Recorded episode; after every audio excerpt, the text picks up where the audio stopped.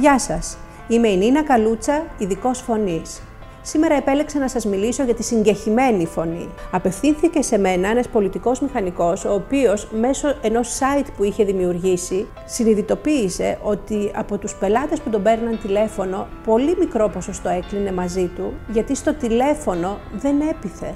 Και πράγματι, έχει αποδειχθεί ότι το 85% της επικοινωνίας σε μια τηλεφωνική συνομιλία έχει να κάνει με τον τόνο της φωνής και μόνο το 15% είναι τα λεγόμενα.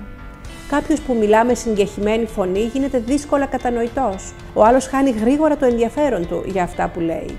Όμως, ο συγκεκριμένος πολιτικός μηχανικός είχε ξεκάθαρη πρόθεση αλλαγής. Μέσα από τη μέθοδο αναπνευστικών και άλλων ασκήσεων, κατάφερε να μιλά με πολύ καλύτερη εκφορά του λόγου, με πολύ πιο καθαρή άρθρωση, πιο αργά και πιο συγκροτημένα.